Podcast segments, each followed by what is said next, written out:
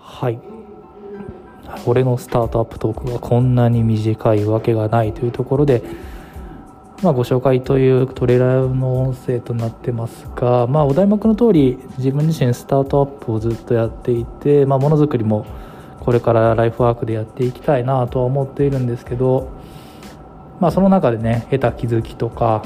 これからこう同じようなことを志してくださる方に気づきを提供していきたいという気持ちでこういった発信をしているんですけど、まあ、こういう音声のコンテンツも実際やってみたいなと思ってたんですけど、まあ、きっかけとしてやっぱポッドキャストのコンテンツすごく長くて聞きづらいなっていうのがあったので、まあ、これもお題目の通りすごく短尺で自分の中でのスタートアップトークを続けていければいいのかなと思っております。よろしくお願いします。